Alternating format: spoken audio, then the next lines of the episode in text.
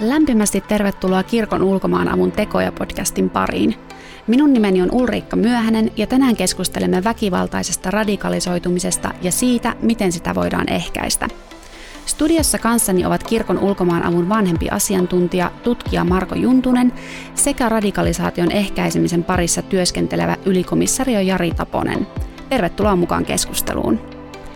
Osana jaksoa kuulemme myös entisen uusnatsin norjalaisen Tom Olsenin ajatuksia siitä, miten ääriliikkeestä irtaantuminen onnistuu, mutta siitä sitten vähän tuonnempana. Marko Juntunen, olet tehnyt tutkimusta radikalisoitumisesta. Mitä se väkivaltainen radikalisoituminen oikeastaan on? Mm, väkivaltainen radikalisoituminen on nykyymmärryksen mukaan jatkumoprosessi, jossa ihmisen äh, yhteiskunnan normeja voimakkaasti haastava ajattelu johtaa myös tekoihin, väkivallan tekoihin. Ja nimenomaan se, että siirrytään ajatuksista toimintaan on niin kuin tuo tämän väkivaltaisuuden komponentin siihen radikalisoitumiseen. Hyvin monilla ihmisillähän on varsin radikaaleja yhteiskuntaa haastavia ajatuksia, mutta, mutta avainjuttu tässä on juuri se, että tässä on tämä toiminnallinen ulottuvuus. Ylikomissario Jari Taponen, miten iso ongelma tämä edellä kuvattu toiminta, liikehdintä Suomessa on? Millainen kuva poliisille siitä piirtyy? No kyllähän radikalisoituminen, semmoinen radikalisoituminen, mikä johtaa väkivaltaan, niin on äärimmäisen harvinaista Suomessa. Ja siihen tietysti varmasti on monia syitä, miksi näin on, mutta kyllä tämä meidän tämmöinen konsensus, konsensushakuinen yhteiskunta niin on varmaan yksi semmoinen keskeinen tekijä siitä, että meillä ei juurikaan tämmöistä ideologialla perusteltua väkivaltaa juurikaan ilmene. No viime aikoina on puhuttu Suomessakin näistä järjestäytyneistä nuorisojengeistä ja näihin jengeihin on pikkasen liitetty myös sitä väkivalla uhkaa. Onko tämä poliisin mielestä huolestuttava kehityssuunta ja onko näissä porukoissa havaittavissa tämmöistä ääriajattelua? No tämä on mielenkiintoinen keskustelu tämä nuorten väkivalta, koska antikin ajoista jo ihmiset on ollut huolissaan nuorisosta ja nuorten käyttäytymistä. Nuorethan rikkoo rajoja, se on selvä ja toisaalta niin kuin nuoret on väkivallassa ja rikollisuudessa yleensä yliedustettu ikäryhmä, mutta se liittyy aika paljon siihen nuoruuteen ja siihen aivojen kehittämättömyyteen. Mutta nyt kun pitkä trendihän näyttää siltä, että väkivalta on laskussa, nuorten väkivalta ja, ja myöskin niin kuin muidenkin, mutta nyt sitten tuossa reilu vuosi sitten näyttää, että väkivalta on lähtenyt hieman kasvuun, mutta samalla tavalla kun se on lähtenyt nuorilla kasvuun, niin se on lähtenyt myöskin aikuisilla ja vanhemmilla kasvuun, että nyt ei voida kyllä sanoa, että nyt tästä osoittaa sormella nuoria, vaan ehkä nyt on jotain – joku muu mekanismi menossa, taikka sitten tällainen pitkän laskevan trendin jälkeen tuleva pieni nousu. Ja katsotaan sitten myöhemmin, että mihin suuntaan se on menossa, mutta en olisi tästä kauhean huolissani tästä nuorten tämänhetkisestä tilanteesta. Hmm. No sanoit, että vuosi sitten on ollut havaittavissa tämmöinen tietynlainen ehkä, että, että ollaan vähän, vähän niin kuin kasvusuhdanteisesti menossa. mikä siihen voisi vaikuttaa? Liittyykö esimerkiksi tämä pandemia-aika siihen jotenkin? No se varmaan osaltaan vaikuttaa, mutta se, ne havainnot esimerkiksi vakavan väkivallan lisääntymisestä havaittiin kyllä jo ennen, ennen pandemiaa ja, ja tota, to, tosi, toki varmaan sitten tämä pandemia, nämä rajoitukset on varmasti tietyllä lailla kiihdyttänyt sitä huonovointisuutta. Nythän raportoidaan nuorella paljon yksinäisyyttä ja, ja tota, pahoinvointia, mielenterveyden ongelmia ja myöskin väkivaltaa, että nämä saattaa liittyä toisiinsa – tämä pandemian nämä sulku, sulut harrastuksen niin kuin rajoitukset harrastuksissa ja, ja sitten työpaikkojen niin kuin, työttömyyden tuplaantuminen Helsingissäkin esimerkiksi nuorisolla, niin kyllä varmasti on vaikuttanut kyllä siihen hyvinvointiin. No Marko Juntunen, olet tehnyt ääriajatteluun liittyvää tutkimusta useaan Euroopan maahan liittyen ja kun käytiin taustakeskusteluja tätä podcast-jaksoa varten, niin kerroit minulle, että yksi ääriajattelija voi radikalisoida jopa 80 henkilöä. Se kuulostaa aika hurjalta. Mm, millaisena tämä sinulle näyttäytyy ja et, mitä sä ajattelet esimerkiksi tämmöisistä mahdollisesti kriminaalimyönteisistä nuorisoporukoista, että minkälainen kasvualusta se voi olla? Joo, tämä on tosi mielenkiintoinen keskustelu tuolla ekstremismin tutkimuksessa se, että tota, johtaako niin kuin, uh, kriminaalikäyttäytyminen – sille tielle, joka saattaa viedä tota, radikalisoitumiseen. Ja siinä on itse asiassa aika niin kuin, laidasta laitaan keskustelu, mikä mun mielestä mun oma ajattelun kanssa on tuntunut kaikkein jotenkin uh, mielekkäimmältä on se, että niin kuin molemmat kohdistaa huomioon samaan niin kuin ihmispuuliin. Että ne kalastaa niin kuin samoilla markkinoilla. Että siinä ei ole semmoinen niin syy-seuraussuhde, vaan enemminkin ekstremistit ja järjestäytynyt rikollisuus katsoo vähän samanlaista niin kuin potentiaalia tuolla kaduilla. Ja siinä mielessä mun mielestä olisi tosi tärkeää puuttua nuorten niin kuin rikolliseen käyttäytymiseen, vaikka se ei olisi yhteiskunnallinen uhka vielä. Nimenomaan tästä syystä. Kun puhuit, sanoit tuosta 80 henkilöstä, niin kyseessä oli Belgi- äh, Brysselissä toimiva äh, nimenomaan niin kuin islamistis, islamistisen ekstremismin värvääjä, joka toimi siellä Brysselin pohjoisella rautatieasemalla. Ja hänen kauttaan, niin kuin yhden henkilön kautta kanavoitu melko mittava muut, muuttoliike tuonne Syyrian Syyrian tota, Irakin konfliktikentälle. Että kyllä pahimmassa tapauksessa tämä voi olla näin. Ja nimenomaan hyvin monilla, muistaakseni melkein 40 prosentilla näistä, saattoi olla vielä suurempi prosenttiosuus näistä nuorista, oli jo rikosrekisteri. Että siellä oltiin juuri näillä markkinoilla. No Jari Taponen, mitä sä oot mieltä tästä ajatuksesta, että sama, tavallaan samasta puolista kalastellaan näitä nuoria? On tämä ekstremismi ja sitten on tämä väkivaltarikollisuus? Joo, kyllä me ollaan se havaittu, että, että nuoret, jos heillä tämmöisiä ääriajattelua on, niin kyllä se taustalla löytyy sellaisia itse asiassa samanlaisia selittäviä tekijöitä, mitä nyt on nuorten tämmöiseen niin kuin ryhmäytymiseen liittyy. Et siellä on paljon, esimerkiksi ajatellaan tämmöistä, niin kuin, jos pari vuotta sitten Pohjois-Helsingissä – vaikutti tämmöinen skiniporukka, joka paho, jotka pahoittelevät sitten maahanmuuttajataustaisia. Ja tota, kun me tehtiin, luotiin heihin kontaktit ja käytiin, käytiin heidän kanssa keskustelua, niin loppujen lopuksi niin se ideologia oli kyllä aika toissijainen asia. Et siinä oli enemmänkin kyse siitä, että nuoret oli rikkinäisistä kodeista, käyttivät päihteitä, ei ollut oikein ystäväpiiriä muuta kuin tämä porukka nyt sitten, mihin hakeuduttiin ja enemmänkin sieltä sai sitä turvaa sitten sille omalla olemiselle. Ja tota, kun näitä poja, poikien asioita ruvettiin laittamaan kuntoon, niin he hylkäsivät tämän, tämän niin, kuin niin sanotun ideologian. Että siinä näkee, että, että, että, että kun me puhutaan nuorista ja nuorten rikollisuudesta, nuorten käyttäytymisestä, niin se on aika ongelmallista minun mielestä, niin sitten, että jos, jos sitä katsoo niin ekstremismin, ehkä sitä pitää katsoa myöskin ekstremismin näkökulmasta, mutta se on myöskin, saattaa olla aika niin kuin harhaan johtavaa monesti, että jos me niin nuorten pahoinvointia tai rikollista katsotaan niin sen sateenvarjon alla. Ja tämä on ehkä semmoinen niin ongelma, mikä mä tässä nyt vuosien varrella on huomannut, että me vähän halutaan katsoa näistä eri kulmista, niputtaa niin samojen nuorten niin oirehdintaa niin aina johonkin nippuun. Välillä se on katujengi, välillä se on ekstremistejä tai jotain muuta. Että tässä on pieni sellainen niin ehkä ongelmat vähän, että kuka katsoo ja milläkin silmällä, niin näkee niitä ongelmia just siellä päässä. Kyllä, ja nyt ollaan varmasti niin kuin asia ytimessä, koska mun mielestä niin kuin kiinnostavaa tässä keskustelussa on nimenomaan se, että miksi nuoret radikalisoituvat ja mikä siihen kierteeseen vie.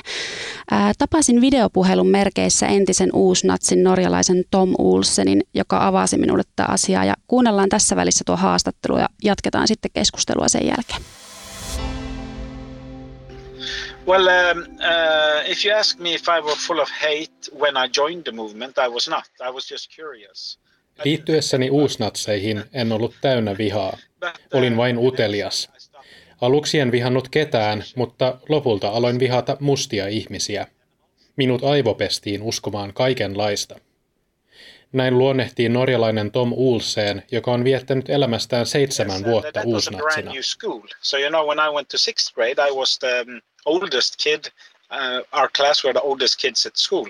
But when we got to youth school, we were the youngest and we were, um, you know... Tom kertoo, että hän alkoi radikalisoitua yläkouluiässä. Kaveriporukassa olo oli epävarma, kun alakoulun vanhimmista tuli yhtäkkiä yläkoulun nuorimpia. So we felt uh, a little bit unsure But um, there was about to be a school election. Samaan aikaan Tomin koulussa järjestettiin nuorisovaalit. Monet vanhemmat oppilaat kantoivat rintanappia, jossa luki Norja on vain norjalaisille. Nappi oli osa maahanmuuttovastaisen puolueen vaalikampanjaa. And uh, we put on the same buttons, and then suddenly we got friends who were much older than us. Laitoimme rinnuksiimme samanlaiset pinssit ja yhtäkkiä meillä oli ympärillämme paljon vanhempia ystäviä. En tajunnut politiikasta juuri mitään, mutta löysin kaveriporukan. Olin tosi onnellinen. Tom alkoi myös joutua tappeluihin niin kotikaupunkinsa muiden nuorisoporukoiden, maahanmuuttajataustaisten nuorten kuin huumemyönteisten anarkistien kanssa. There was a established neo-Nazi group in uh, another municipality close by. Siihen aikaan viereisessä pitäjässä oli uusnatsien porukka, joka tuli viikonloppuisin kaupunkiin tappelemaan anarkistien kanssa. Sitten siinä kävi niin, että vihollisen vihollisesta tuli ystävä. Liittouduimme uusnatsien kanssa ja häädimme anarkistit pois kaupungista. They invited us to their house Uh, for a kind of victory party, and uh, we came there, and uh, I remember Uusnatsit kutsuivat Tomin ja tämän kaverit voitonjuhliin. Muistan nähneeni ison hakaristin ja oloni oli tosi epävarma. Emme halunneet provosoida heitä, joten jäimme, kuuntelimme heidän musiikkiaan ja joimme olutta. We didn't want to provoke them, so we just sat there, had beers, listened to their music, and uh, you know just talked and bragged about fights and stuff. But then they invited us another weekend and we came over and then there was no alcohol. Sitten he kutsuivat meidät uudestaan ja aloimme puhua ideologiasta. Ajattelin, että nämä tyypit ovat ihan hulluja. Lopulta Tom alkoi lukemaan uuden kaveriporukkansa suosimia julkaisuja ja myös uskomaan niitä. Koulussa hän alkoi kyseenalaistamaan historian opetusta toiseen maailmansotaan liittyen. Tomin Suomessa asunut isoisä kertoi sodan aikaisia tarinoita, jotka lumosivat nuoren pojan. So all these things tied up together, you know, started uh, pushing me down the wrong path, even if I didn't know it. Uh, and there was something called Ku Klux Klan. Um, and I, Nämä kaikki asiat nivoutuivat yhteen ja alkoivat puskea minua väärään suuntaan. Tom haki vaikutteita kaikkialta, Kerran viettäessään aikaa uusnatsien kanssa hän sai käsiinsä lehden, joka kertoi Ku Klux Klanista. Tom postitti Yhdysvaltoihin kirjeen ja pian hänestä tuli myös Ku Klux Klanin jäsen. So uh, I enjoyed myself, you know, I had good friendship, I had a very good friends. Niinä vuosina nautin olostani. Minulla oli hyviä ystäviä. Lapsuuden ystäväni eivät halunneet enää olla tekemisissä kanssani, mutta minulla oli uusia ystäviä. Um, also, I became like a leader eventually. We started our own organization and for me, Minusta tuli myös lopulta johtaja. Perustimme oman järjestön. Minua alkoi epäilyttää koko touhu viiden vuoden jälkeen, mutta silti tuntui hyvältä, että ihmiset katsoivat minua ylöspäin ja kysyivät minulta neuvoa. Tom kertoo esimerkin vallankäytöstään. Kerran hän kuljeskeli kadulla uusnatsituttavansa kanssa, kun vastaan tuli eräs uusnatsien vihaama anarkisti. Tom ojensi käsiaseen tuttavalleen ja käski ampua anarkistia päähän. And I took my Glock and I said to him, you know, go and shoot him in the head. So he, you know, he, uh, he, he took the gun and he walked over. Uusnatsituttavani otti aseen, meni miehen luo, osoitti miestä aseella ja painoi liipasinta and no bullet. And he was looking at the gun, you know. Aseessa ei ollut luotia. Anarkistimies juoksenteli hullun lailla. Uusnatsituttavani katsoi minua ja huusi, ettei aseessa ole luotia. Sanoin hänelle, että ota rennosti. Tämä oli vain testi ja pääsit siitä läpi. And that kind of power is um, addictive, you know. It's hard to let that go. So, so, Tuon tapainen valta on koukuttavaa. Siitä on tosi vaikea päästää irti. Edellä siis ääriajattelun jättänyt entinen uusnatsi Tom Ulseen ja suomenkielisenä äänenä tuossa insertissä Erik Nyström. Siitä, miten Tom sitten irtaantui tuosta ääriliikkeestä, niin kuullaan myöhemmin, mutta otetaanpa tuoreeltaan nyt tähän liittyen kommentit. Millaisia ajatuksia tuo insertti herätti? Haluatko vaikka Marko aloittaa? No, kyllä siinä oli tietyllä tavalla ne jatkuvasti toistuvat elementit, että, että se ideologia – näyttäytyy jossain vaiheessa aika kaukaiselta. Päällimmäisenä on ehkä ryhmään kuuluminen, ryhmän tyylin omaksuminen, tietynlainen sellainen kuulius, mitä sieltä ryhmästä löytyy. Se ryhmä puhuttelee toinen toisiaan erilaisilla tällaisilla kulttuurisilla merkeillä, pukeutumisella, kuuntelemalla musiikkia, tekemällä yhdessä asioita. Väkivalta on tekijä, mikä myös sitoo ihmisiä toinen toisiinsa, koska väkivallan kautta syntyy rintamalinjoja ja se ryhmätyö myös turvaa. Samalla kun se aiheuttaa muille väkivaltaa, niin se ikään kuin se väkivalta sulkee sitä pienempää. Sitten siinä oli mielenkiintoisella tavalla tuo yksilön aseman syntyminen. Sitten saa prestiisiä, kun pääsee ryhmässä eteenpäin ja osoittaa rohkeutensa. Ja mikä on mielenkiintoisella tavalla paradoksi siinä, että nämä ryhmät on niin tietyllä tavalla ne kieltää sen yksilön. Se missio on isompi kuin yksilö, mutta samalla se yksilö siinä sitten niin hakee omaa asemansa. Nämä toistuu jatkuvasti nämä samankaltaiset elementit. Tämä on mun mielestä hirveän mielenkiintoista, miten, miten niin kuin yhdestä ja samasta ilmiöstä on kyse. Oliko se sitten marksilainen a- a- aktivismi tai, tai äärioikeistolaiset liikkeet tai tämmöiset meidän ajan hybridit tai jopa kouluampujat tai, tai, tai, tai sitten uskonnon motivoima a, a, ekstremismi. Nämä samat tietyllä tavalla elementti, jossa ryhmä tuo sulle sen puuttuvan perheen tai tämmöiset puuttuvat ystävyyssidokset, niin on jatkuvasti. No Jari, miltä tämä kuulosti? Onko tämä tuttua, tuttua tarinaa näin niin kuin poliisin korville? No joo, kyllä tuo on aika tyyppi esimerkki siitä, että kuinka tämmöiseen vaikkapa äärioikeistoporukkaan mennään ja, ja kuinka sille sitten toimitaan. Minusta kuvasi hyvin, että tosiaan että hänellä ei ole mitään hajuakaan koko ideologiasta ennen kuin hänen kavereiden kanssa kautta sitten päätyi tähän tutustumaan tähän, tähän kirjallisuuteen ja teoksiin näistä natsismista, mutta varmaan jos tämmöinen, niin kuin mitä Tom itse sanoi tuossa, että sit lopulta se vallan tunne, tai aluksi tietysti se, että haluaa kuulua johonkin ja sen jälkeen pikkuhiljaa tulee sitä vallan tunnetta ja, ja tota, jos nämä yhteiset vastustajat niin sitoo porukkaa hyvin, hyvin eteen ja, tai siis yhteen ja, ja sitten aika kuvaava tämä, tämä niin kuin vakavan väkivallan teko tai tämmöinen niin kuin, tämä ase- aseella osoittaminen ja ampuminen, niin eihän tämä yksilö itse olisi tällaista tehnyt koskaan, vaan, vaan enemmänkin tämmöisen, tämmöisen ryhmän eteen, ryhmän paineen tai kaveripaineen, ja, ja jonka taustalla tämä ideologia on. Mutta mut siinä tästäkin rikoksesta tuli mun mielestä aika hyvin, tai rikoksen, tai jos tässä rikos olisi tapahtunut, niin ja itse asiassa kyllä tässä uhkailtiin, kun sinänsä rikoshan tämäkin oli, mutta kyllä niin kuin sen verran, että, että mikään rikos ei itse asiassa ole niin kuin näistä, että harvaa tämmöinen niin kuin ekstremistinen rikos on puhtaasti sitten taas ideologinen, että kyllä tässäkin nämä tilannetekijät vaikutti siihen, että tämä rikos olisi tapahtunut hyvin paljon, että, että mielestäni kuvaa aika paljon sekin, että ne ainakin mitä tässä Suomen kontekstissa on on suurin osa, niin hyvin paljon niissä näyttelee tilannetekijät siinä kuin se varsinainen ideologia. Että harvoin tehdään ihan suunnitelmallista tällaista väkivaltaa ideologian vuoksi.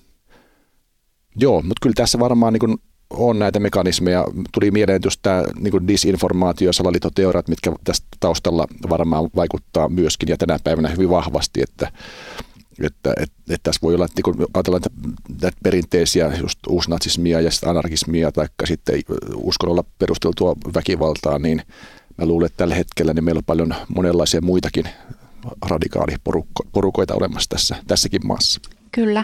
No Marko, ähm, mikä se oikeastaan on se kasvualusta, mistä se radikalisoituminen usein tai ylipäätään niin kuin voi lähteä liikkeelle? Tässä jo mainittiin, että, että se voi olla niin kuin jollakin lailla poliittista tai uskonnon motivoivaa. Mikä se kirjo on siellä kentällä? Se, se kirjo on ihan valtava. Se on oikeastaan kaikista hämmentävintä on tässä se, että miten tavattoman laaja ja nuoren perhetaustat saattaa olla.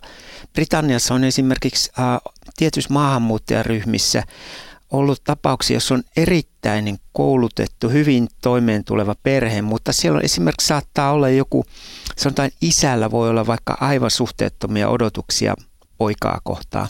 Ja tietynlainen tämmöinen perheen niin kuin kommunikaatiokatkos. Ja, ja poika lähtee sitten hakemaan tietynlaista sijaisperhettä ja usein tämä on niin kuin, hän saattaa törmätä johonkin tämmöiseen autoritääriseen, vahvaan, hyvin voimakkaasti niin kuin manipuloivaan henkilöä, joka, joka sitten ohjaa tälle tielle. Ja sitten toisaalta on näitä syrjäytyneitä yhteiskunnan marginaalissa olevia, rikollisuuskierteessä olevia. Se repertuari on aivan valtava, mutta tietynlainen niin kuin, tarve kuulua, saada joku missio elämälle, joku itseään isompi. Ja mun mielestä tässä on kyseessä, on olemassa varmastikin psykolog, psykologit sanoisivat, että on ehkä olemassa äh, niin kuin ekstremismille alttiita persoonallisuustyyppejä. Et nimenomaan voimakas sellainen pyrkimys muuttaa maailmaa, saada aikaiseksi jotakin. Tämä on minusta ehkä kaikista kivuliainta on ollut, ollut lukea. Tämä nyt ei suoranaisesti liitä, vaikea välillä näitä joukkoampuja, esimerkiksi koulusurmaa ja mieltää terroristeiksi tai ekstremisteiksi, koska sieltä puuttuu se ideologinen ulottuvuus. Mutta heillä se laukaiseva tekijä saattaa olla esimerkiksi, on hyvin voimakas itsemurha, itsemurha-ajatukset, mutta ennen itsemurhan tekemistä nuori ajatteleekin, että hän haluaa jättää jälkensä, hän ei halua kuolla tekemättä mitään. Eli tässä on tietynlainen tämä tämmöinen pyrkimys niin kuin johonkin itseen isompaa, joka saattaa pahimmassa tapauksessa saada näin kammottavia mittasuhteita. No mitä tiedetään siitä, että miten, miten suuri vaikutus joillakin globaaleilla tapahtumilla, esimerkiksi vaikka pakolaistilanteella, Syyrian sodalla, ää, presidentti Trumpin aikakaudella, on tämmöisiin ää, ääriajatteluun tai radikalisoitumiseen, miten nämä vaikuttavat?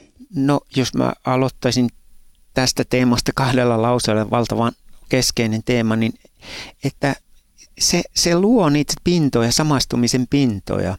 Että et ihminen voi olla hyvin eri puolilla tätä maapalloamme ja tuntee voi, voimakasta niin psykologista sidosta esimerkiksi johonkin ajattelijan tai somevaikuttajan toisella puolella maapalloa. Ja se synnyttää näitä kaikukammioita sosiaaliseen mediaan, jota kautta ihmiset sitten voi, voi ajautua samankaltaisiin ajatuksia. Tämä on valitettavasti tämä meidän aikamme iso huoleaihe, että ekstremistisiä vaikutteita voi saada tänä päivänä mistä vaan ja, ja on hirveän vaikea suojata, suojata nuoria tämän kaltaisilta ajatuksilta.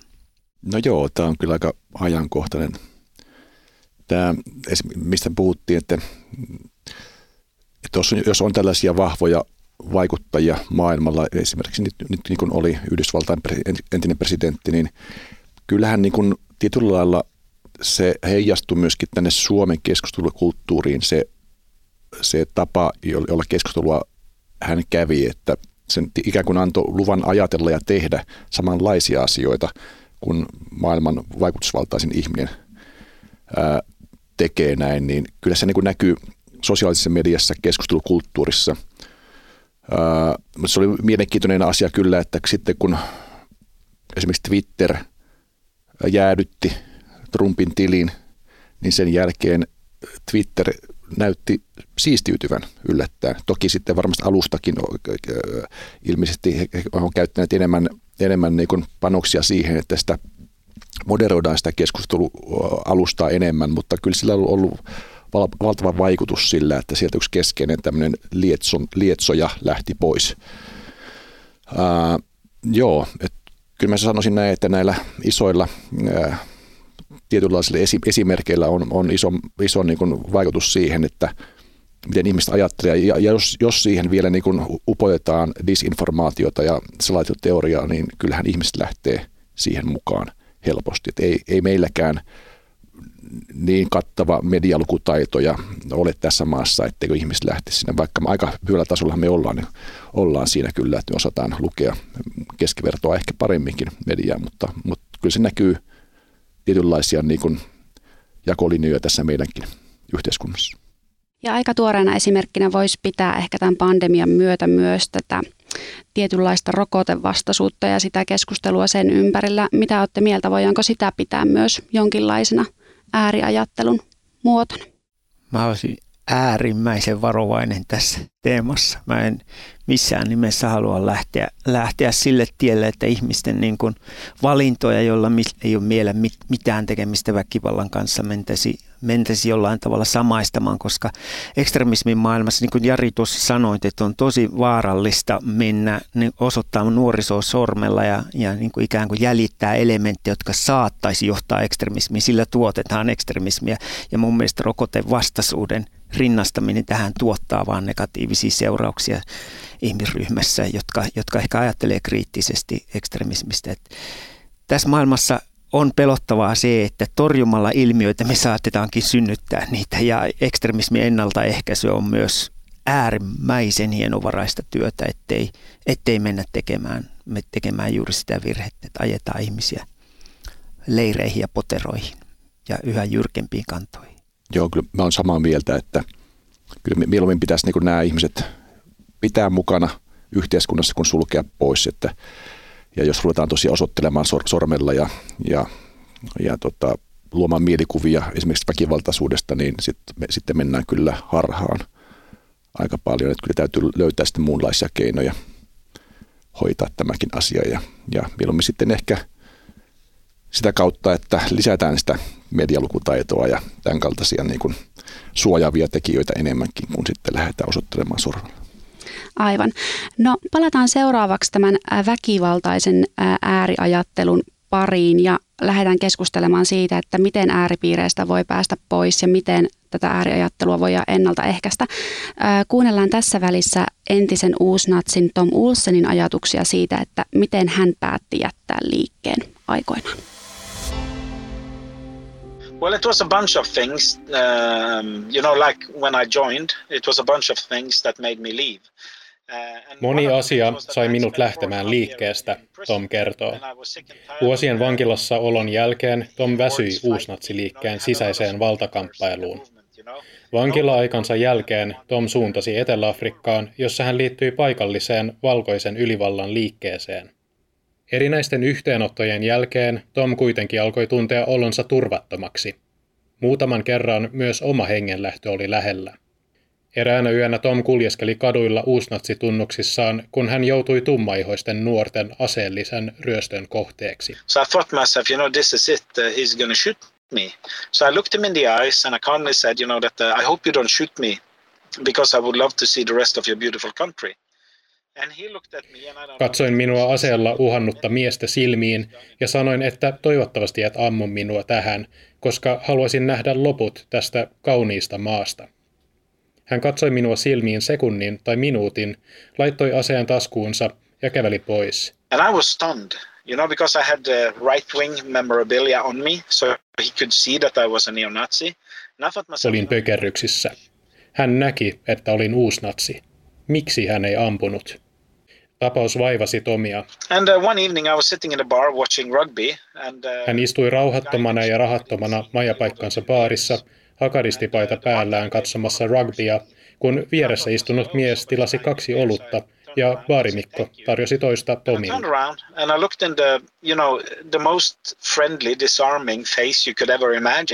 Käännyin ympäri sanokseni kiitos ja tuijotin maailman ystävällisimpiin kasvoihin. Hän oli sellainen happy guy, mutta hän oli myös musta. Olin shokissa.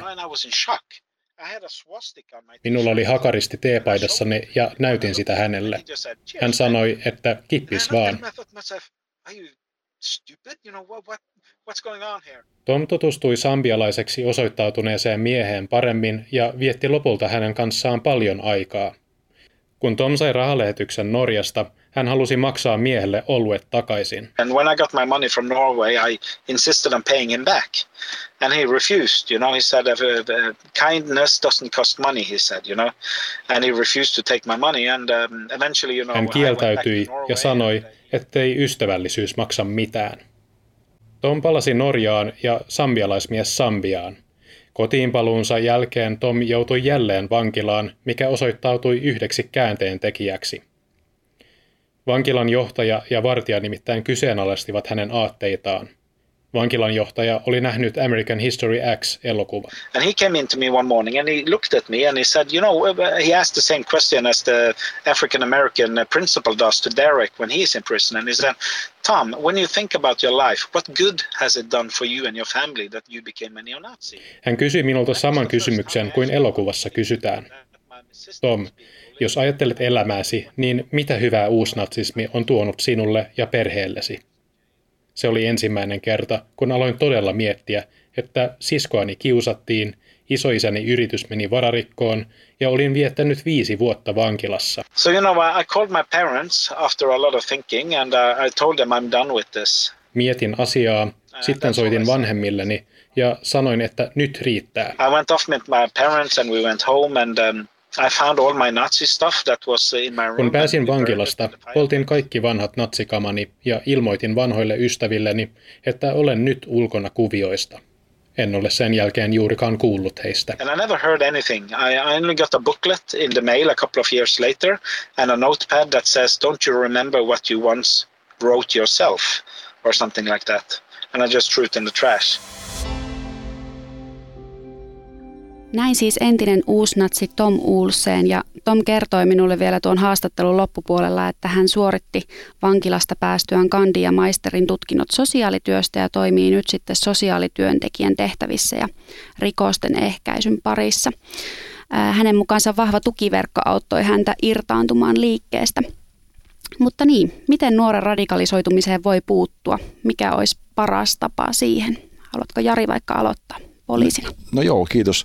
Mä voisin ekaksi tota, kommentoida vähän tähän äsken kuultuun, kuultuun tapaukseen, niin muista tästä tuli niin neljä oivallista kohtaa, että tässä ihan lopuksi tota, niin hän, hän Tom sanoi, että tämä niin epäoikeudenmukaisuuden kokemukset aikoinaan, mitkä hänen perhettään kohtas, niin, niin ajoi hänet niin tällaiseen niin tietynlaisen katkeruuteen yhteiskuntaa vastaan. Toinen juttu, mikä, mitä hän kertoi, niin että hänen taustostaan niin just nimenomaan tämä hyväksytyksi tulemisen tarve oli suuri. Sitten kun hän sinne porukassa oli ollut ja, ja päätti lähteä sitä pois, niin aika tyypillistä on tällaisille autoritäärisille liikkeille, että ne hajoaa jossain vaiheessa valtakamppailuun, koska jokainen haluaa siellä tai moni haluaa olla siellä johtaja. Ja sitten tulee riitoja ja, ja se hajoaa. Ja tota, sitten tota, tästä pois lähtemisestä, niin, niin merkittävin näytti olevan se, että hän kohtasi niitä ihmisiä, joita hän ajatteli vihaavansa. Ja tämän kohtaamisen kautta hän huomasi, että hetkinen, nämä onkin ihan myöskin tavallisia ihmisiä ja jopa ystävällisiä. Tämä oli ehkä sellainen niin kuin mun mielestä aika tyypillinen siis radikalisoituminen ja sitten siitä pois, pois tuleminen, niin, niin tota, näin siinä käy. Ja toki sitten että siinä vaiheessa sitä tukea tarvitaan. Tällaisia samanlaisia ää, tarinoita kuulee kyllä, mutta tietenkin meillä ei siinä mittakaavassa ole, ole ihan niin kuin ääriporukoita, mitkä olisi niin näkyvästi tässä maassa. maassa. Että verrataan vaikka toisiin Pohjoismaihin, Ruotsin ja Norjan, heillä perinteet on paljon pidemmällä. Mutta kyllä nämä samat mekanismit täällä meillä näyttää jylläävän ja, ja nimenomaan siinä vaiheessa, kun, kun näitä pystytään haastamaan sitä ideologiaa ja ihminen on valmis lähtemään pois, niin kyllä silloin se tuki on, on, niin on tarpeen. Nuorten kohdalla on tärkeää tehdä jo niitä interventioita ihan siinä, siinä vaiheessa, kun huomataan, että lähtee niin vähän väärille poluille toi touhu, niin ottaa silloin jo puheeksi, koska nuoret ei ole vielä kypsiä siinä, siinä omassa ajattelussaan. Tietysti en tiedä, onko, onko vanhemmat ja näin keskikäisetkään vielä kypsiä omassa ajattelussaan, mutta – mutta ainakin kannattaa yrittää. Mikä mun mielestä varmaankin Suomessa on niin kuin se erinomainen tilanne, että meillä ei ole sellaista niin ekstremististä toimintaympäristöä ainakaan tavallisen kansalaisen tiedossa, jossa oltaisiin niin pitkällä, että esimerkiksi valmisteltaisiin räjähteitä. Jos ajatellaan ryhmää, jo, jolla on pitkälle viety vaikka räjähteiden valmistusohjelma, niin se sulkee sen ryhmän tiukemmaksi sisäpiiriksi, koska ollaan syyllistytty jo niin vakavaan väkivallan teon suunnitteluun, että rikosoikeudelliset seuraukset olisi aika moiset yksilön kohdalle. Eli tällaisessa kierteessä se nuori ajautuu yhä syvemmälle niin kuin ulos valtavirtayhteiskunnasta. Jos ryhmä ei ole rikollisella tiellä vielä kovin pitkälle. Myöskään se hinta niin kun lähtee siitä ryhmästä pois ei ole niin suuri. Britanniassa esimerkiksi meillähän on ollut jo 2000-luvun alku, alusta lähtien, sieltä Lontoon pommiiskuista lähtien, niin useita kym, kymmeniä henkilöitä, jotka on saanut vuosien vankeustuomioita. Eli se kertoo, että se, se toimintaympäristö on iso ja että siellä, siellä ollaan niin kuin vakavan riko, rikoksen tiellä. Ja tota, mä, mä oon miettinyt sitä, että mikä tässä ekstremismin ennaltaehkäisyksessä on se suurin haaste on se, että sitä ei rahoita kukaan, jos se toimintaympäristö ei ole vielä vakavasti niin kuin vinoutunut, kun sitä työtä pitää tehdä juuri silloin, kun se ei ole vakavasti vinoutunut. Pitkäjänteisyys, mm, luottamuksen rakentaminen ja hyvien suhteiden niin kuin ylläpitäminen pitäisi olla jatkuvaa toimintaa siinäkin tapauksessa, että näyttää, että kaikki on täysin kunnossa. Silloin sitä pitää tehdä. Silloin sitä on helppo tehdä. Kun mä haastattelin ihmisiä eri puolilla Eurooppaa, niin Saksassa ja Britanniassa sanotaan, että, että tätä työtä olisi pitänyt tehdä paljon määrätietoisemmin siinä vaiheessa, kun sitä oli helppo tehdä. Nyt tämä luonto, luottamuksen rakentaminen moniin tahoihin tosi vaikeaa. Ja sitten, että nämä ryhmät ruokkii toinen toisia. Jos katsotaan Britanniassa vaikka Britain First uh, radikaaliliikettä ja sitten tota, vaikka joitakin uh, islamilaisia ekstremistiliikkeitä, niin nehän ruokkii toinen toisiaan. Ja silloin on vaikea puuttua siihen. Suomihan on yhteiskunta, jossa ihmiset luottaa hyvin pitkälti toisiin, toisiinsa ja se on yksi merkittävän tekijä minun mielestä ja täs, tässäkin kokonaisuudessa ja, ja ihmiset luottaa poliisiin hyvin paljon.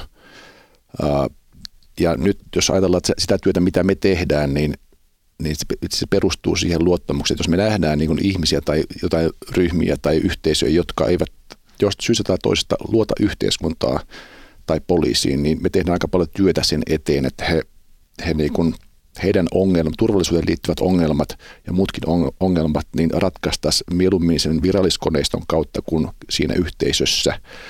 Ja jos, jos tätä, niin jos me annetaan näiden yhteisöjen sitten olla oma, oma, omassa niin rauhassa, että, että me ei olla kiinnostuneita heistä, niin se hyvin pitkälle niin kuin johtaa siihen, että vakaviakin rikoksia, ää, niin niitä ei tuoda yhteiskunnalle ratkaistavaksi, vaan ne ratkaistaan siellä niin omin keinoin sitten siinä yhteisössä. Ja on se yksilö tai yhteisö, niin se luottamuksen rakentaminen heihin näihin on avainasemassa, että he sitten uskaltaa siinä vaiheessa, kun tulee huoli, niin he tietää, kenen on yhteydessä. Että tämä on sellainen niin kuin asia, mistä meidän pitää pitää kiinni. Ja ne ihmiset tietää, että mistä löytyy apua sitten, kun se hetki tulee. Kirkko ulkomaan-avun Reach Out-toiminta tukee niitä, joita väkivaltainen radikalisoituminen on koskettanut ja tämän toiminnan tarkoituksena on parantaa suomalaisten viranomaisten eri uskonnollisten yhteisöjen ja järjestöjen välistä yhteistyötä väkivaltaisen radikalisaation ja ekstremismin ehkäisemiseksi. Ähm, tarvittaisiin siis tavallaan semmoinen, miten se nyt voisi sanoa, kaikki toimijat saman pöydän ääreen, että löytyisi semmoisia kestäviä, kestäviä ratkaisuja. Miten tämmöiseen tilanteeseen päästään? Että kaikki olisi niin kuin inklusiivisesti mukana. Musta tuntuu, että Pohjoismaissa hyvinvointivaltiossa tämä on unelma, johon on mahdollista päästä, mutta ajatellaan esimerkiksi varsin totalitaristisia yhteiskuntia, jossa yhteiskunta voi monessakin suhteessa sanoa, että yhteiskunnan poliittinen järjestelmä harjoittaa tietynlaista väkivaltaista ekstremismiä ja suuri epäluottamus viranomaisia kohtaan, se on valtava haaste siellä. Se, ei, se voi lähteä vaan toimimaan sillä tavalla, että kerrotaan, että, että yksinkertaisesti toimintamalli ei, sitä ei voi jättää viranomaisten käsiin, vaan luottamusta, niin kuin Jari sanoi, täytyy lähteä rakentamaan vähitellen. Ja kyllä se lähtee siitä, että yhteiskunta tekee sen oman väkivallan, väkivaltansa kanssa niin kuin tiliä siitä, että, että ei demokraattisen järjestelmän on hirveän vaikea tehdä ekstremismin vastaista työtä. Että, että tota, kyllä se yksi lähtökohta on, on, on, että täytyy pitää kiinni siitä, että viranomaiset toimii läpinäkyvästi, viranomaiset toimii järjestösektorin kanssa, järjestösektori toimii järje, ää, tota, ää, tuolla kansalaisten parissa ja, ja koulut ja harrastustoiminta ja ylipäänsä yhteiskunnallinen keskustelu on tietoisia siitä, mitä ekstremismi ja radikalisoituminen on. Et tässä on se yksi iso haaste tuossa, kun Jari mainitsit yhteisöistä, että pitää olla luottamus, mutta pitää olla myös, mun mielestä pitää olla myös niin tämä tämmöinen jatkuvaa informaation jakaminen, että tämä toimintaympäristö muuttuu niin hirveätä tahtia, että se saa itsekin niin kuin olla täysin niin kuin ällistynyt siitä, millä, millä tahdella tämä ekstremismin maailma muuttuu. Niin miten sitten sanotaan ma- maahanmuuttajayhteisöt, jotka ei ehkä seuraa kovin aktiivisesti suomalaista mediaa, niin miten ne saadaan pidettyä ää, kiinni siinä, että, että seuratkaa sen lapsen nettikäyttäytymistä, että olkaa vähän niin kuin kiinni siinä, että, että missä internetin maastossa se aikansa viettää. Ja, ja tota, nämä kaikki kysymykset on, on kauhean tärkeitä, että ne osa yhteiskunnassa keskustelua hyvin laajalti. Hmm. No ylikomissario Jari Taponen, ää, pystytkö kertomaan muutama ihan semmoisen todella konkreettisen keino, että mikä poliisilla on käytössä, että miten pystytään ennaltaehkäisemään vaikka nuorten radikalisoitumista? No onko tämä yksinkertaista keinoahan ei, ei ole, että enkä lähde semmoista niin tästä kuvaamaakaan, mutta siis koko meidän ää, Helsingin poliisilaitoksen ennaltaestävä toiminnan, toiminnan periaate on se, että me tehdään sitä yhdessä niin kuin muiden viranomaisten järjestöjen ja kansalaisten kanssa tätä työtä. Ja me pyritään niin kuin tekemään sitä nimenomaan niin yhdessä, että jos nähdään, että jossain yhteisössä tosiaan on ongelmia, ja sitten ne, ratkotaan yhdessä. Tai sitten jos nuorilla on probleemia, ne ratkotaan nuorten kanssa yhdessä. Meillä oli tuossa viime viikolla oli Ranskan TV M6, kohan sitten oli muistaakseni, ja semmoinen aika näky, paljon näkyvyyttä saava TV-kanava, he olivat kuvaamassa meidän työtä, jostain oli kiirinyt heille korviinsa, me tehdään tällaista duunia, ja he oli meidän partion mukana il, yhtenä iltana, ja, ja he olivat hämmentyneet, hämmentyneet siihen, siitä, että miten niin meidän partio tunsi kaikki nuoret rautatieasemalla ja ne nuoret tuli siihen ympärille juttelemaan ja sitten se samat nuoret näkyy, niin kuin he näytti sitten nämä partiot myöskin tälle, tälle tuotantoyhtiölle, että, että he on myöskin niin kuin somessa näiden kaveria, he juttelee siellä, sitten kun he näkee, näkee kadulla, sitten jutellaan taas, niin he olivat aivan hämmästyneitä tästä, että mikä meille on itsestään selvää, niin heille se oli ihan täysin jotain uutta ja että ei tällaista voi ollakaan, että poliisi hoitaa tällä lailla tätä turvallisuutta ja oli vaikuttuneita siitä. Ja tämä on tietyllä lailla meidän perusduuni ja tämä lähtökohta, tehdään nämä yhdessä, niin mä luulen, että, että, tota, tämä myöskin tuottaa ja näyttää tuottavan niin hyvää tulosta. Että esimerkkinä otin ne Malmin kartanon skinit, Kannanmäessä pyörineet skinit, niin kyllä se tosiaan lähti siitä, että me ruvettiin vaan heitä, heihin luomaan yhteyksiä ja käymään heidän kanssa keskustelua, kunnes tuli se hetki, kun he halus olla meihin yhteydessä, että nyt riittää. Semmoinen 14-vuotias poika sitten tuli yhtenä päivänä, tuli sen partion luo, minkä, minkä hän, hän tunsi. Tämän Mikon, meidän yksi konstaapeli tunsi aiemmin, niin näki sen tuolla Rautien torilla ja tuli juttelemaan ja pyysi, että voisiko hän tulla autoon, autoon ja hän tuli sinne ja puskahti it, itkemään, että nyt tämä riittää ja että voitteko sitä jeesata, että hän ei enää halua tässä porukassa mukana. Ja, ja niin hoidettiin se asia, että, että tota, nyt, nyt tota, Poitsu opiskelee ja käy taas, taas harrastuksissa ja, ja tota, vanhemmat on tyytyväisiä ja vanhemmat on sitä mieltä, että nyt niin alkoi uusi, uusi niin elämä tällä poisulla. Hän oli vielä tosi nuori, mutta, mutta tota, siitä samasta porukasta saatiin pari muutakin ja yksi johtohahmo myöskin ö, pois ja, ja hänelle löytyi työpaikka ja asunto, niin se ideologia jäi siihen. Ja tällaisille itse asiassa itse asiassa aika yksinkertaisilla asioilla, kun laitetaan äh, niin elämä kuntoon ja, ja he kokee jotain niin kuin hyväksytyksi tulemisen tunnetta muualta kuin sen, sen porukan kautta, niin, niin me saadaan se sitä tota asiaa paremmalle tolalle. Ja tämä näyttää toimivan ihan järjestään. Ja se, että me jutellaan kaikkien kanssa. Että on se sitten niin kuin, puhutaan vaikka äärivasemmista tai, tai uskonnollisista ihmistä tai mistä tahansa ja mitkä, mitkä tota, näyttää, että he menee marginaaliin, niin me mennään ja jutellaan heidän kanssa ja pyritään hoitaa heidän turvallisuusasiat kuntoon, koska he, heilläkin on se tietynlainen omasta näkökulmasta turvallisuusvaje olemassa. Ja, ja se on tänä päivänä itse asiassa aika uskomaton juttu, että kun näillä, mitä monet pitää ääriajattelijoina, niin, niin kun heillä on ongelmia, niin he soittaa meille. Eli hyvin pitkäjänteistä työtä vaatii tämä työ radikalisaation ja ennaltaehkäisyn parissa. Marko Juntunen, vielä palaan siihen meidän taustakeskusteluun, mitä käytiin ennen tätä jaksoa. Me puhuttiin silloin siitä, että jos nuori on jo radikalisoitunut, niin miten siihen tilanteeseen voi puuttua? Mikä siinä on kaikista tehokkain keino? Puhuttiin siitä, että olisiko se vasta narratiivi. Miten sitä tilannetta pitäisi käsitellä, kun itsellä voi tulla semmoinen fiilis, että hui kamala, että miten tämä ihminen voi edes ajatella näin. Niin mikä sun vastaus on tämmöiseen tilanteeseen? Mä en ole mitenkään niin kuin deradikalisoitumisen äh, tota, asiantuntija, mutta taas kerran kaikkea sitä, mitä on lukenut ja kuunnellut, niin kyllä kaikista vaikuttavimman, vaikuttavimmalta tuntuu nimenomaan omaan välttää sitä voimakasta vastanarratiivia, koska se puskee sitä ihmistä helposti vaan sen syvemmälle sinne omaan poteroon. Saudi-Arabia kuulemma harjoittaa hyvin voimakkaasti tämmöistä islamisti-ekstremistien niin kuin jälleenkouluttamista, missä kerrotaan, mitä todellinen islam pitää sisällä ja, ja mitä he ovat antaneet julkisuuteen tietoja omaan ohjelmansa toimivuudesta, niin herättää muissa ainakin paljon epäilyksiä, että, että tämä olisi e, e, erittäin toimiva keino.